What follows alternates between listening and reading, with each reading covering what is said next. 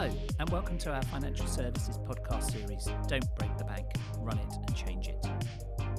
I'm Matthew O'Neill, and together with my co host Brian Hayes, we've both worked for over 30 years in banking and banking IT.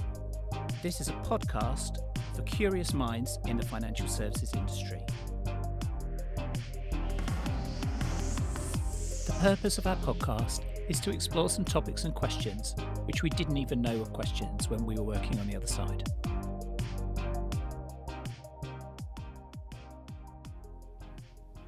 Today we're joined by two special guests. Um, we have uh, Guru and Spencer. So, uh, in turn, we'll ask you to introduce yourself. Thank you, Matthew. My name is uh, Guru Venkatachalam, uh, based in Singapore, and current role is CTO for APJ. And I've been in Asia Pacific throughout my career. Uh, lived in Hong Kong for nine years, and now followed by another 19 years or so in Singapore. Mainly being uh, a technologist, and specifically in the banking industry. I worked for a British bank and a French bank, and then last 20 years or so in Citibank, and then just joined VMware last year. Super, thank you. Welcome, uh, Spencer. So yeah, Spencer Pitts. I'm the chief technologist for, well, we used to call it end user computing, but I, I refer to it more now as the digital workspace. And um, yeah, I've got a long history in banking. Used to work in Bank of New York uh, previously in my career and part of Lloyds Bank. When we were talking last time, Spencer, we had no visibility that, that you know what was about to happen. Do you want to talk us through a bit about from you know from your perspective, from an end user compute perspective, um, you know what, what you've seen and, and kind of how things have changed from last time we talked?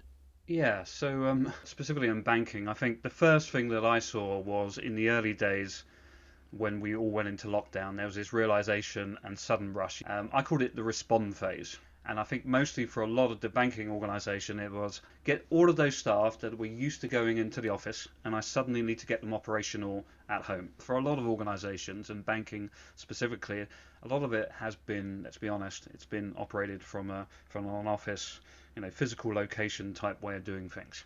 And a lot of the architectures that we've we've had throughout those years of doing that have been again based around people come to an office. And some of that's down to regulations, it's down to particular processes and historical things, and I would say also around the application set as well.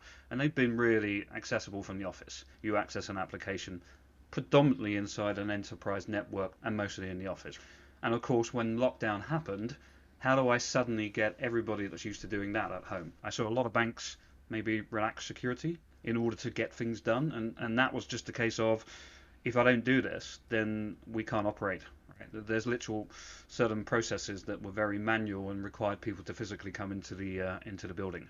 So clearly that's not going to work when everybody's at home. So I saw some rapid evolution of some processes and some security type angles around how we give access to people. I saw that.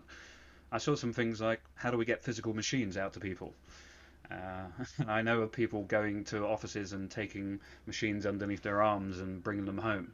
But there's a lot of people that maybe didn't have devices at home, so they, you know, had to get the laptop shipped to them. You know, people were buying them from pretty much any outlet store. I know of stories where somebody bought a thousand and none of them effectively could work with their Windows 7 image because there was a particular customer that was still on that. So you know, there was a lot of things that were done. I know of people that had to um, get a cleaners go around and turn on the machines so that they could put an agent on them. The idea there was that you could go home from a machine at home and connect into your device. And of course, the big one, which is particularly prevalent in um, in banking, is VDI. It was a custom made. If we and I remember some of the early slides that I got from 2007 when I first joined VMware that talked about business resilience and workforce continuity and the concept of what happened if there was a global pandemic, which kind of feels a bit spooky now when you when you you know look back at those slides. But how can I suddenly get all my workforce securely connecting in? Because a lot of these applications states that the banks use, they just wasn't designed to do this. So VDI, we saw a big explosion in again.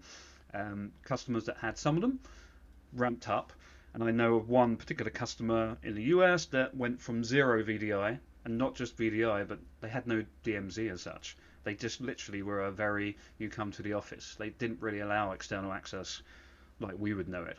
And they uh, stood up that environment. They got something like seven and a half thousand VDI sessions, Uh, this particular one was running on Azure, by the way, so it was Horizon on Azure. But they had VDI up and running across the weekend for seven and within about I think it was two and a half weeks, up to thirty-seven and a half thousand people. So wow. pretty pretty amazing stats when you think about in our careers how long you know VDI projects have taken. But there's nothing like um, necessity to get evolution going, right? So Spencer, that's great for this this respond phase. Now, yeah, a little tongue in cheek. So is 2020 the year of VDI? yeah. So here's the thing about VDI, right? So I think, as we all do, and we talked about this in the previous podcast, we have this over reliance in the industry, I think, to kind of standardize. We just have it. We, we like that. We, we like everything to be the same, uniform, and standardization. We've had it drilled into us with ITIL and you know how many types of processes that we've all been indoctrinated into in our IT careers. And I think in the early days of VDI, we saw it as the thing to do everything, right? And then just like a lot of kind of um, trends in the industry. Eventually, we know it's not going to do everything, but it's particularly suited for certain use cases. And I think what we saw before lockdown was actually some of those use cases were not for VDI. So there's no possible chance that it's going to be for everybody. We got to this bit where we knew what the use cases were, and they weren't 100% for everybody, but banking's a particularly uh, good one here, though, because of the security concerns. For things like call centers, high-end graphics. Trader floor desktops is a particular one that I know a lot about as well. I've done a lot with banks in the time for. You know, if you're that mobile person with a very dodgy connection on a train, it probably wasn't for you, right? Now, obviously, with lockdown, what's happened, of course, is well, most of us are at home. Now, not everybody's got a good broadband connection. Certainly, when my kids go on Netflix and other type media streaming ones that are available out there, right? Some of our um, connections are not as bandwidth performant as probably what they should be, and that could be for for other people. So on the majority, I would say we've got better connections at home. So VDI was a great use case. We've got all these apps that were designed to work before in the office. We've got a load of people working from home suddenly, and our security architecture, and I'll get into this later on, and I'm, I'm sorry, but I will talk about zero trust later. But uh, we have a lot of people that were trying to get to that, but weren't quite ready. And VDI was a fantastic, let's get everybody up and running at home, secure way of getting people productive. So in that regard, I think we've seen a resurgence, and I don't think, you know, we, I don't think anybody would dispute that. If you look at the major players in the market, we've all had particularly good kind of areas around helping customers get up and running with VDI. So I've definitely seen a resurgence. Whether that is a candidate for year of VDI again, Matthew, I'm not sure. But yeah, I, I know of a lot of people that have swelled the ranks of their VDI capacity, whether yeah. that's cloud based or um, you know their their kind of architecture on prem. But definitely we've seen a resurgence for sure and I've been particularly busy in that regard over the last four months. I would say absolutely. Well, I've I've been with you for a few of those meetings too. So uh, I say I say it tongue in cheek, but um, you know, if it's not this year, when on earth could it be? Exactly. Guru, can I ask a question um, of, of you? Given what Spencer's said and, and what we've seen in the UK and in Europe, What's the experience in APJ, and particularly for areas where large financial organisations have got, you know, both contact centres and software development centres in high concentration in locations like India? What, what have you seen locally in, in APJ? Yeah, almost similar story what Spencer mentioned. As, as Spencer was talking, um, I was just kind of rewinding uh, what happened here in the region. Uh, it first started um, so right after the Chinese New Year holidays. Uh, so Chinese students studying in Australian universities, so they've gone back home to China, and then suddenly we got a call uh, some from some Australian university who are you know VMware clients. Hey, what does it take to provision 100,000 uh, students on online learning in a matter of two weeks, right? Uh, and um, people immediately start falling off their chair. And then only you realize that uh, this is only the beginning.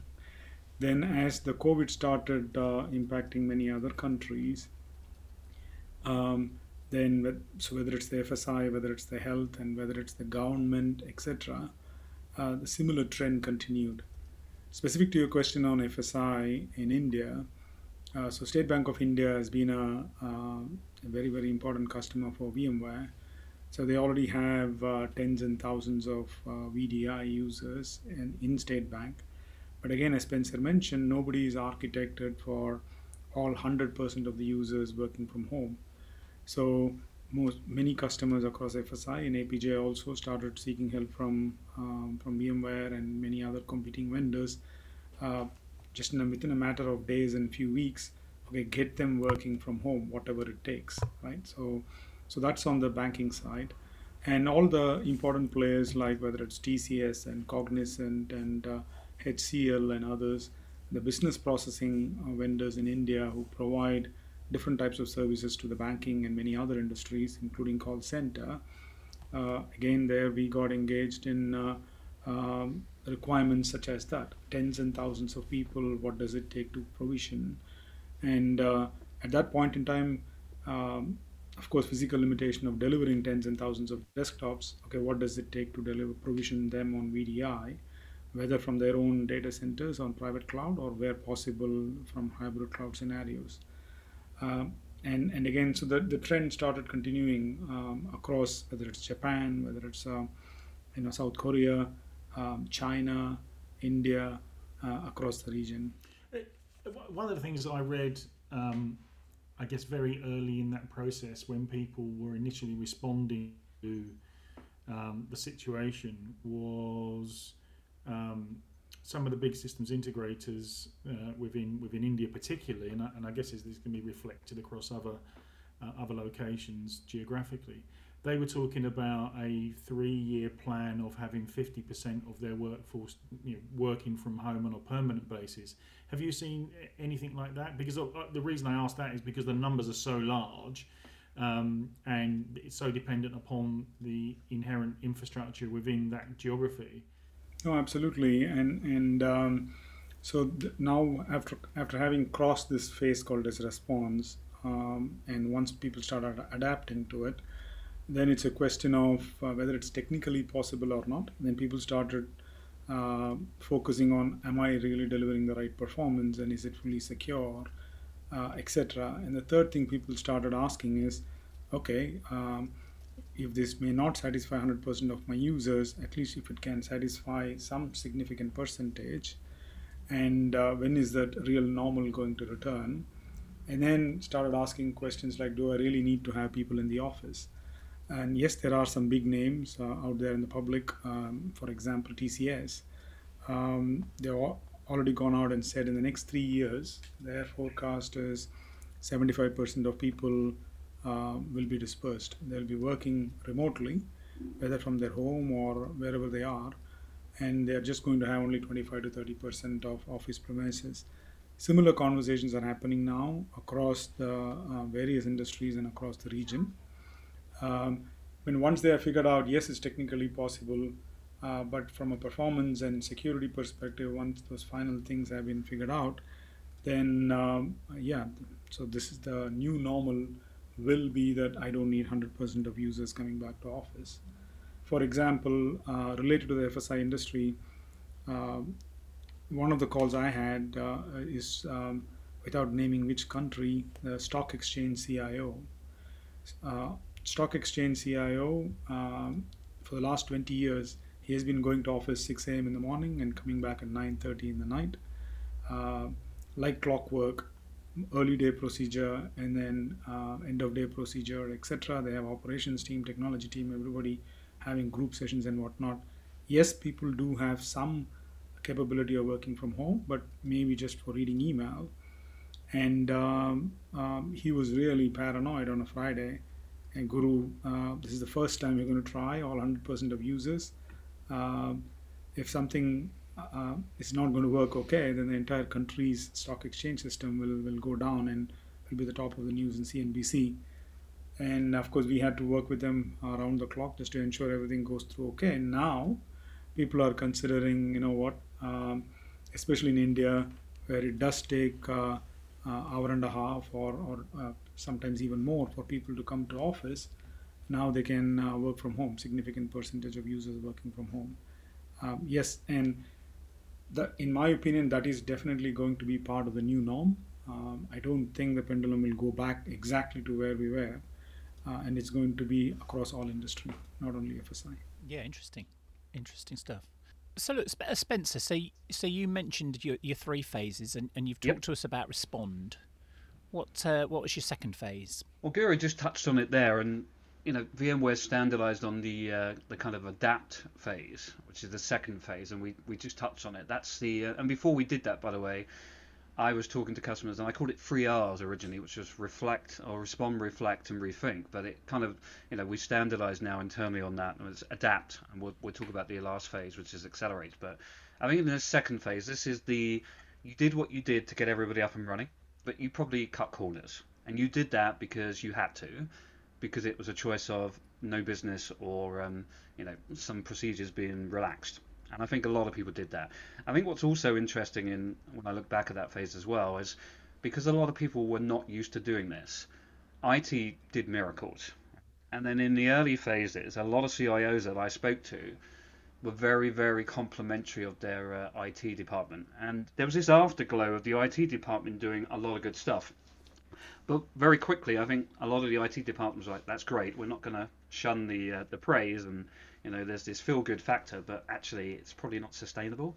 Yeah, we sort of up, you know, we we put a lot of capacity on our VDI estate, or we increased our VPN concentrators, or you know, we relaxed some of the security. But yeah, that's not going to work because we didn't think this was going to be like this for ages.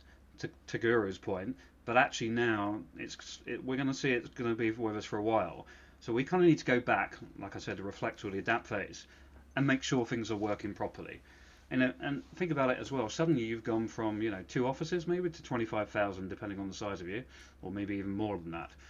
And a lot of our tool sets and everything that we've been using from, especially from a, an EUC perspective, they're very good at working in the office where there's you know known factors and there's a lot of consistency and you can monitor people quite easily. Well, not monitor people, but the devices and the surrounding architectures and everything that goes into making sure that they can get their job done. Now VDI is good but to your point, VDI probably for some customers isn't everybody. So then there's this whole concept and of well, what about all the people that have laptops that are at home that used to come in the office a lot, but the minor- minority of their time was at home. And to Guru's point, maybe it was email, catching up on the PowerPoint, looking at an Excel spreadsheet, or whatever it might be, or the, the occasional access to their um, commission check or know, maybe it's some batch processing thing that runs every month that they need to just quickly check in or approve on. Sorry, know, sorry, sorry. A... Commission check and, and banking? no, not that the two go naturally oh, okay, bedfellows okay. together, but, yeah, but you, my, my point being is yes, office productivity tools are great, but there's other apps out there, and some of them are occasional usage. And a lot of what we've done, we designed for users to do that occasionally. Suddenly, they're doing it at scale, constantly, 100% of the time, right? And a lot of our tool sets. And let's talk about physical desktops for a moment. VDI, great, and we'll get back onto that in a second because you need to think about how you update those.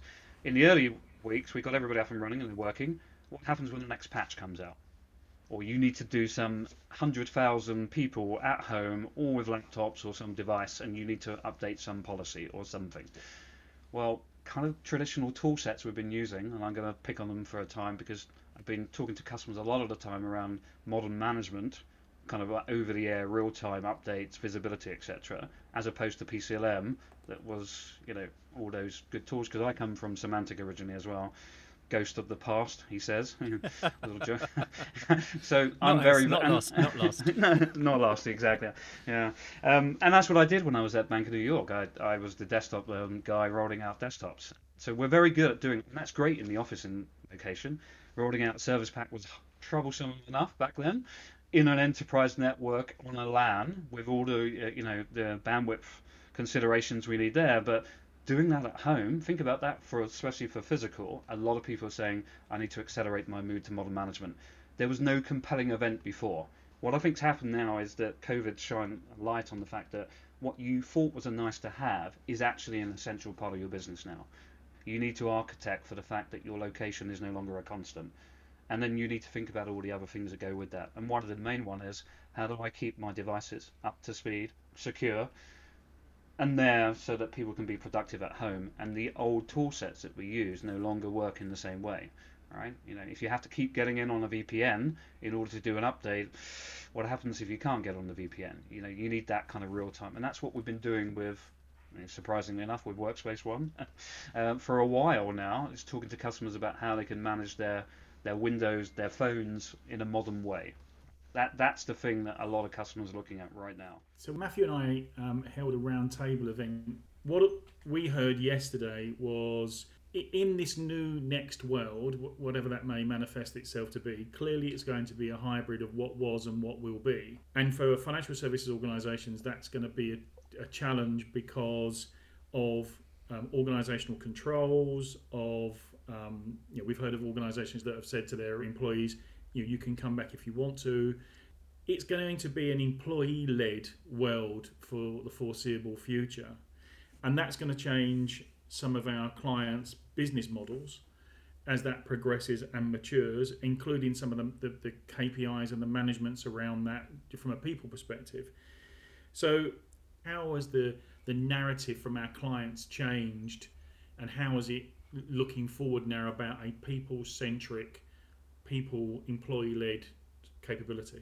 I think we are going through an interesting phase, and I'm pretty sure that this is a boardroom level discussion, Brian, what you mentioned across all industries, right? Um, going past whether it's technically possible and whether from a performance and security perspective, yeah, some more things needs to be still figured out, etc. All other social aspects, uh, which is probably employee driven as well. For example, in places like Japan and Hong Kong, uh, if everybody, both husband and wife and kids, they are all forced to work from home, its own it, it's a challenge. Um, it, it's a definite challenge. Uh, they may have the necessary bandwidth in Japan and Hong Kong being modern economies and they may have 4G etc but all those social aspects of everybody working from home. Uh, some challenges around it which needs to be figured out the if at all there is only positive things and I'm kind of biting my tongue even saying positive things out of this COVID the positive thing is um, um, if I run a company and I'm looking for expertise. And once I say that the expertise need not come to office, that means uh, I can reach out to anybody. The expertise can be anywhere. So if there are people, uh, even homemakers, mothers, etc., for whatever reason they decided not to go to office, and we can tap that uh, talent uh, to work from wherever they are, right? So that's the, so that's the other spin to it. And now, uh, again, even in the case of education, so my son studies in UK. He came here uh, to Singapore in the month of March, and for the last few months, yes, he has been doing online learning. Yes, it's difficult, but now people are questioning. Okay, if the online learning is available, do we really need to send all these kids spend so much of money, etc., from all the way across the globe uh, in in these colleges? So yeah, it, it is really raising all these good questions. Uh, yes, it will be employee driven but at the same time there is uh, absolutely a boardroom discussion as we speak i think it's really interesting in you know as we're talking about new normal next normal um, it's it's thought a lot that that's to do with the workplace but as you just said you know education as well um, and and you know and, and every aspect of life so I, I, I think that's really great point that you brought up there guru so, so matthew just literally before things kicked off i was at an analyst um, roundtable and we were talking about the culture of management and kind of how we've employed people. And if you think about it, and, and, I saw this on the BBC News actually, they call it presenteeism. I'm not sure if you've come across that phrase, and I hadn't before, but yeah. If you go back all the way to the Industrial Revolution, the concept of paying people for time has been pretty much how we've uh, employed people. Not just now that you can ask for different people because no longer need to physically come to an office. You pay people for time, and traditionally some people wouldn't be able to be employed because they couldn't do five days a week. But then the concept then is managers used to look after people to make sure they were in the office. And there's this whole culture of if you're in the office, you're working. How do you make sure? And in the early days of COVID as well, I'm not, I'm not going to call out who it was for obvious reasons, but I definitely had a surge in interest about look, you can manage devices, but how do I know if my people are working at home? I said, what, what do you mean by that? Well, they used to be in the office and I could see them, so I know they're working, which I, I would potentially argue against, right? But and it comes down to productivity because I think the cultural aspect of what a manager's role is in life or for an organisation, one of them was to make sure people were coming into the office. So I think one of the key things going forward would be people needed to think about outcome based. Right? You pay people for what they deliver. The interesting thing there is how do you measure that, right? Because time's easy to measure. And I mean, that's one of the biggest things I've seen is that you can trust people. People before, they didn't trust people working from home. There was definitely that element. And people realize now that you can work from home. And actually, in some regards, you're more productive. So that conversation has slowly dissipated. But I think it's led to more about, okay, well, let's, why do I need to have HR contracts based on time in the office? Do I need to have think about home contracts? what does the contract now mean? Uh, there's definitely some elements where I'm speaking to businesses around how redefining about how you employ and incentivize and ultimately pay people for what they do. Sorry, there's an aspect to that you know, whole employment piece that we need to think about, which isn't just technology based now. Yeah, yeah, it's absolutely going to change the future workforce as well as as well as what we're doing today. Sorry, Matthew. I think I think a lot of organisations, well, I suspect all organisations, at the consequences of that, right? Um, and the, there are some geographical, cultural differences around the world as, as you as you traverse it. But I think that's going to be one of the biggest challenges that organisations face. It's as you know, Spencer quite rightly said, it's, it's we, the technology is now proven we can make the technology work, um, and and the business has to now mature into a very different type of business model, and, and really enlightening to talk about you know the history of the way that people were rewarded, and it's absolutely correct. So um, for me personally, that, that, that has made me sit back in my chair, uh, my creaky chair, and think. No, absolutely. In fact, uh, just to add to that, right, for uh, reversely what Spence, for Spencer mentioned, for a manager to think that employee is productive so long as in the office, now they also start thinking that uh, yeah, they can leverage their uh, employee 24 by 7 or 24 by 5 because they are in their home, they are not going anywhere else, um, etc. So uh, in, in many companies uh, uh now they have uh, training modules for managers. You know what don't expect them to work all the time because they are there at home. And the psychological aspects of um, managing the relationship between a manager and an employee who are so used to seeing somebody in person but now everybody is remote so spencer go on then phase three Yes. The um, okay. So you, you hopefully you've uh, reflected and just like you guys, you, you're thinking right now, which I think is what a lot of organisations are doing. And I think there's a parallel phase. So even though it feels like they're you know sequential, I don't think anybody is not taking the opportunity to go, okay, well, if we had a blank piece of paper and we could do this from scratch, now is the opportunity, right? Everything that's happened, we've done what we've done, but it's never going to stay the same. And let's learn the lessons and what do we need to do going forward. And I, I keep speaking to a lot of customers at the moment about what is the role of the office in the future, right? What is the role of the person and how we incentivize them, like we just touched on. But what about security, right? Because a lot of what I saw, and what about apps? A lot of what I saw in those early phases, we can talk about VDI and you know distribution and or um, PCs and how we keep them up to date. But ultimately, people log onto a machine or some description and they access an app which accesses data, right? It's kind of fundamental, I would say. Unless you're maybe in some other systems that are doing stuff in the background. But ultimately, in this whole thing that we've seen, is people are accessing apps. A lot of those apps have been architected in a, uh, an age, to my point, where you needed to come into the office. And a lot of those things, therefore, the security model was followed. I, I, kind of show this slide about the history of it's a really quick history by the way but it talks about how people in an office and we built boundaries around an office and some people took stuff home sometimes and in the early days of laptops I, I used to joke that they spent more time in the dock in the office and what they did in someone's bag right? but it was a status symbol. And that was a bit of a kind of oh I can go home. But I don't really want to but because I can. And there was a hierarchical thing as well. It was almost like a badge of honor in some regards.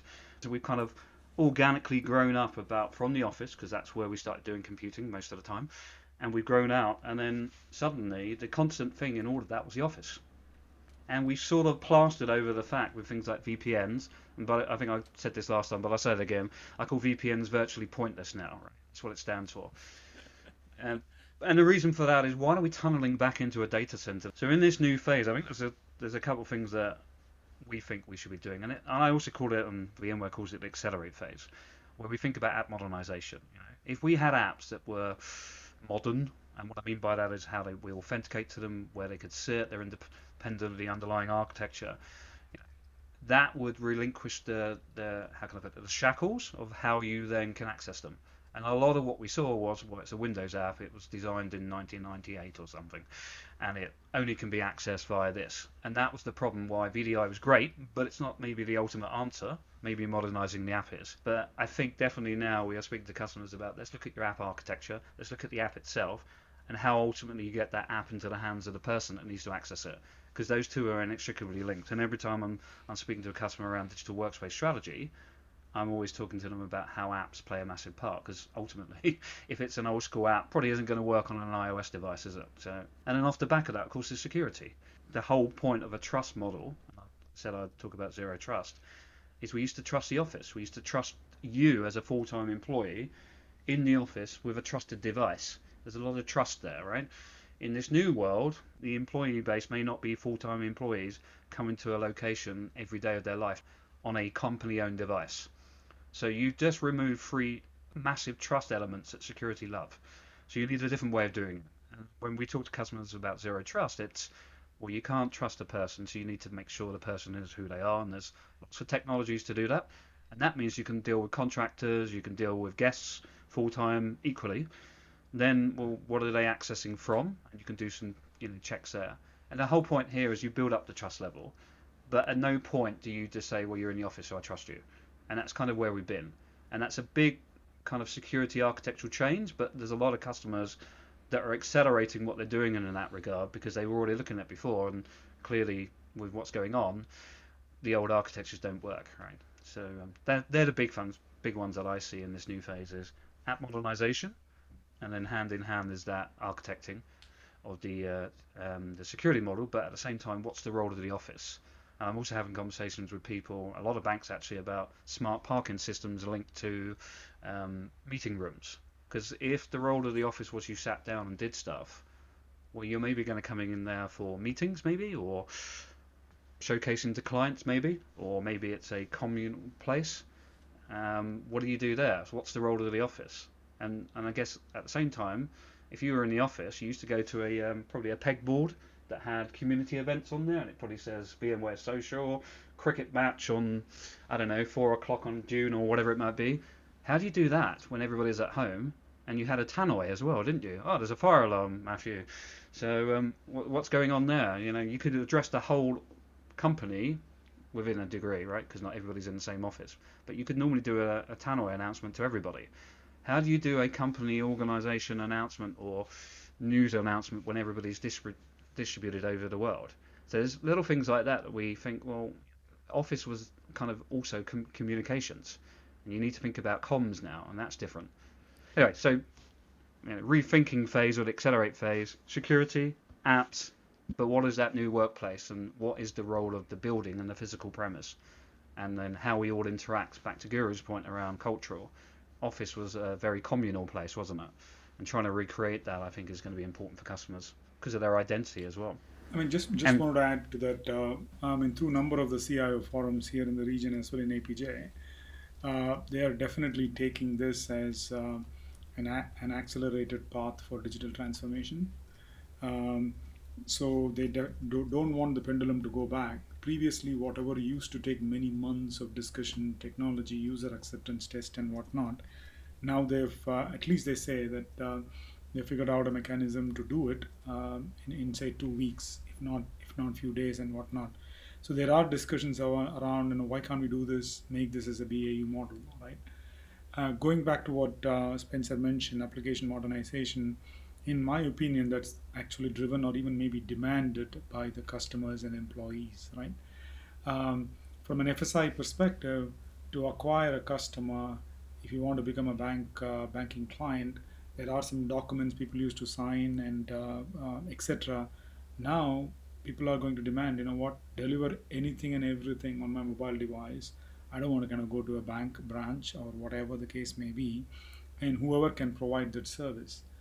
Um, similarly, um, like in a, in a large country like like India, for example, even KYC related matters, right? People used to say, okay, uh, know your customer every year uh, in this particular month or whatever the case may be you need to resupply all your documents and identity cards and this and that and whatnot but even that now people are rolling out those, uh, those type of applications on their mobile device so rolling out applications such as video KYC. So you just you don't even have to go to bank. You don't even have to go to uh, submit any documents, but just get on a video call and uh, get yourself authenticated just to ensure uh, that you are the person who you are, um, etc. Similarly, for uh, on the banking transaction perspective, uh, uh, check transaction, which has been there for many decades, many banks have been trying to get away from it, but they have this long tail because of customer requirements. Now they are trying to push it, right? Um, uh, getting rid of that. And similarly, if it's a telegraphic transfer over a particular amount, uh, people would say, no, you need to come to the branch so that we need to uh, you know, dual authenticate or whatever they call it. Uh, but these days, again, it's demanded to do um, for different types of transactions, regardless of what value. Uh, if people want to raise the level of authentication, that's fine, but so long as they can uh, do it on a mobile device, right? Um, which goes back to this application transformation. So if your applications are behaving exactly the same way, and uh, uh, you can only identify and authenticate in a, in a, in a single way, depending on a person, but now you have different vectors, you know, person and the device and the location, and whether it's dual factor, three factor, whatever additional things that you would like to add, that's that's okay. But don't force the person physically to be in a particular place to do any transaction.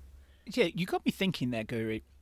The approach that you just mentioned, you know, I think there's a there's been a lot of a lot of the the big banks have been slow to adopt some of these these newer capabilities and you know, and that that may be because of perceived regulation or processes put in to prevent a recurrence of an issue that happened 20 30 40 years ago whatever whatever it might have been. And so so you know if let's say you want to open a business account with a mainstream bank some of them require you to to have an appointment. Oh and by the way the next appointment's 3 weeks away. Whereas the fintech and challenger banks you can do it all online with with with their app and you get a decision pretty much the same day, if not within the same hour or two. And and as I said, but the I think historically the big banks have said no, you can't do it that way. You need a wet signature. You need to see the person. You need to go through all of this stuff.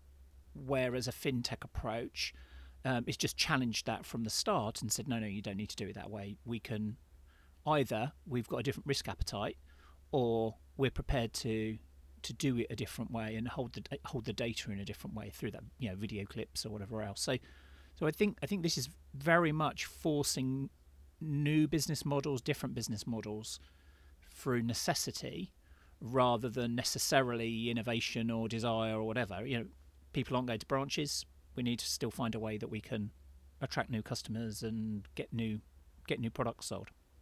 So I, I think it's a great way of thinking about it uh, one of the modern country here in APJ. Um, regulator, uh, they're still not comfortable uh, employee with high administrative rights in a bank working from home. So that was the case till last year. And now, guess what? Uh, even the regulator themselves, they need to learn to say they can't say no anymore, uh, but they can only say that tell to the bank that they need to conduct and operate their deliver the services to the customer and uh, have employees working from home, even with high administrative rights, etc.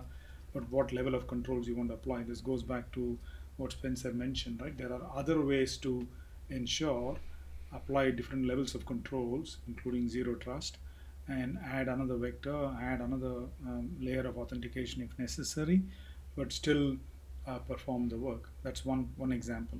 The second example in India. Um, to conduct business process uh, BPO type of services, some of you may know what they call as software export processing zones. So you can't do those type of work from home. You have to go to a physical premises, whether it's TCS, HCL. If you go to all these locations in Chennai and Mumbai, they will have 10,000 users, 20,000 user premises. People come to that site from a regulatory perspective, if you are providing business process outsourcing call center type of services, you have to go physically there to conduct, to provide that service. Again, so that the, that particular regulatory requirement is absolutely challenged for the last many months, because yeah, you, have to enable um, the services can be provided anywhere. So I think, uh, as we discussed earlier, um, tying physical location to a service to be provided is going to get challenged significantly.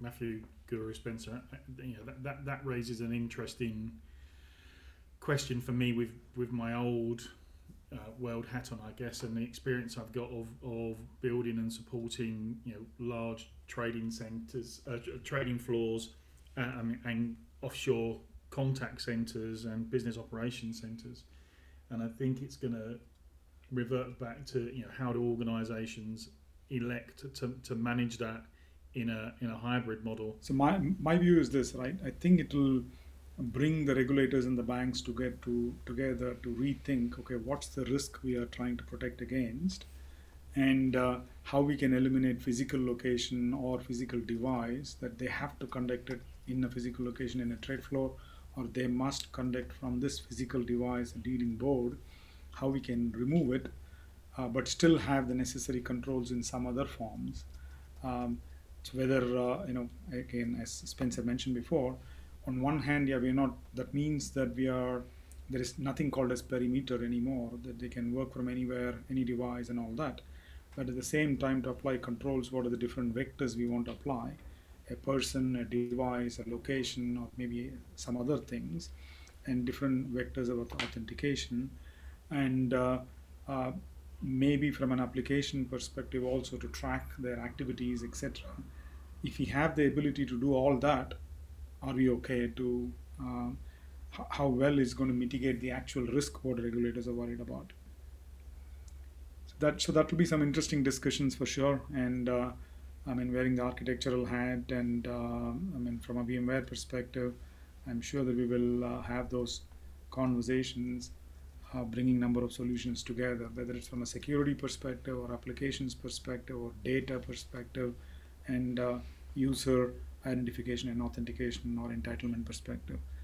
Spencer, I'm sure this is one of your favorite topics. It's no surprise, Guru, that I've seen a massive increase in um, customers in banking come to me around remote trader floor type use cases and um, biometric type authentication and making sure somebody is who they are. To your point, it used to be quite easy to say, well, you're outside a certain country, therefore you can't do a trade, as an example, but making sure somebody is who they are and where they are as well and that throws up some interesting challenges, um, of which you know are um, well we're able to overcome them. But to your point, it's whether the regulator, regulators want to uh, accept that as a you know, if I can audit trail somebody completely and I can put my finger on directly when it was done and who it was done by and how and what device, etc., and I can prove that, and is that enough now? And to your point, I think there needs to be a, a coming together of these these two different operations to, to make sure that we can um, put some things in place that are you know, fit for the modern world, shall we say, and what's going to be going on. And it is just that changing the regulations to make sure that then it's prohibited, but at the same time we don't introduce new risk. But I don't think technology is the issue. We always get around that. It's um, it's the other slower stuff that takes a while. Yeah, and I think that's that's very evident. and I think that's what we've seen over the past few months across every industry is the ability for organisations to to do things in a far faster fashion because there's a common goal. It's like if you've worked in technology, everyone had a common goal when you had an outage because you knew what you was all meant to do was get that service back from you know recover that service and get it back right.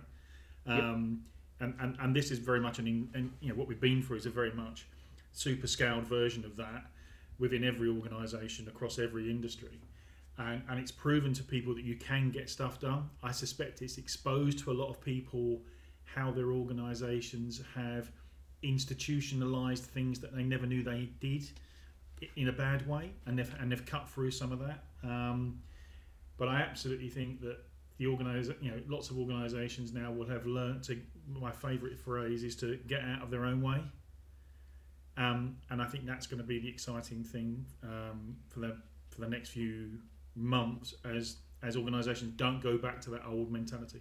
Don't put process after process. Refine that process, their internal processes of how they make decisions, as an example. And I think that's going to be an exciting place to be. So there's another dynamic I think we're going to see more and more as we go through this. That you know it's a bit of an unknown. We we don't know how to look after people at home.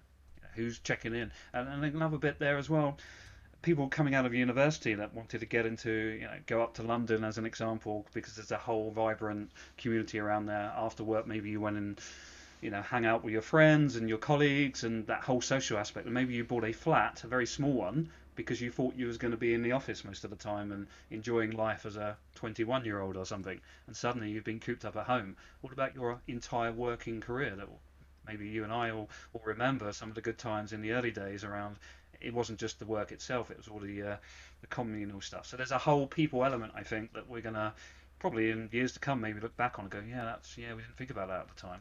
So sorry, just throwing that out there. It's just it's not just about the the tech stuff. It's it's a different dynamic about making sure the workforce is okay as we go forward.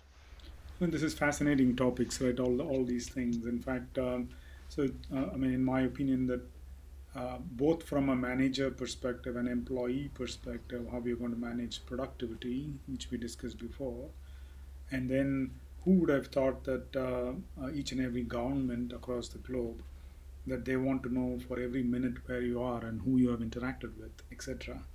Um, yes, health is the reason, but now productivity slash privacy, right? Um, and uh, I know we're going to run out of this time, but privacy itself will be will probably be another topic for the for the other pro- podcast.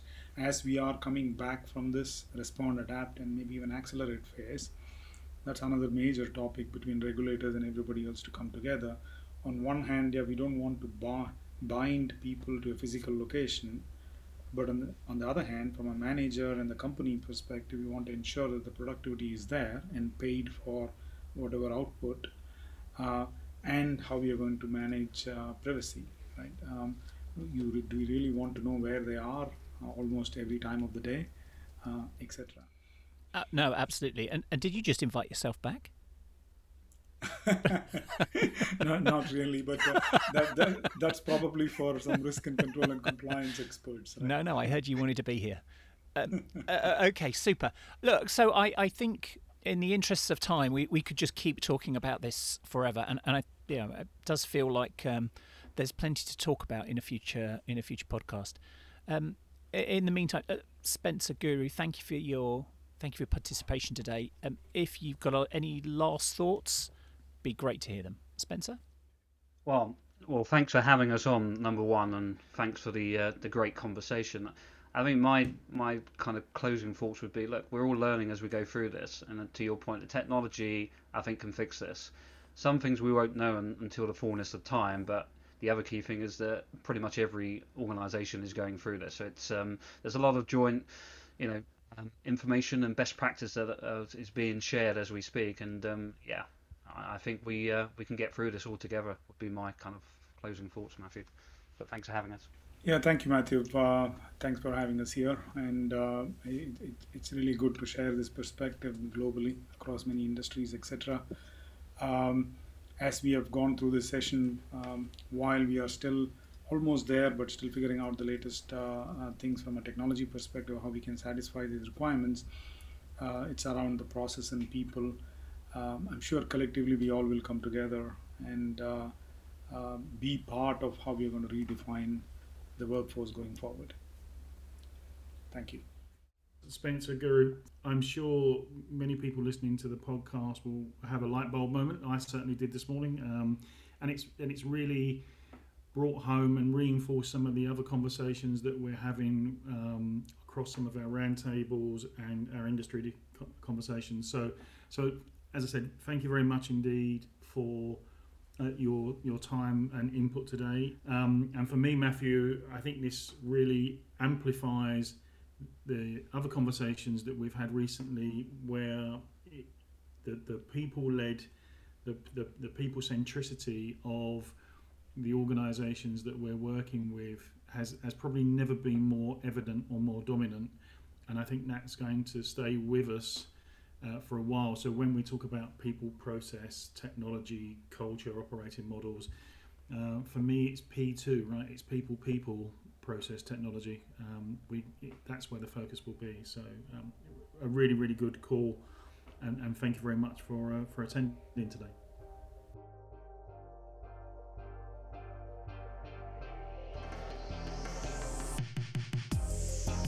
If we can help you in any way, please talk with your VMware account team Alternatively, you can connect with us through LinkedIn, just search for Brian Hayes or Matthew O'Neill at VMware, or you can follow me on Twitter at Matthew. And you can find our show notes at don'tbreakthebankpodcast.com. Thank you for listening. We hope you can join us again next time. Please do take care of yourself.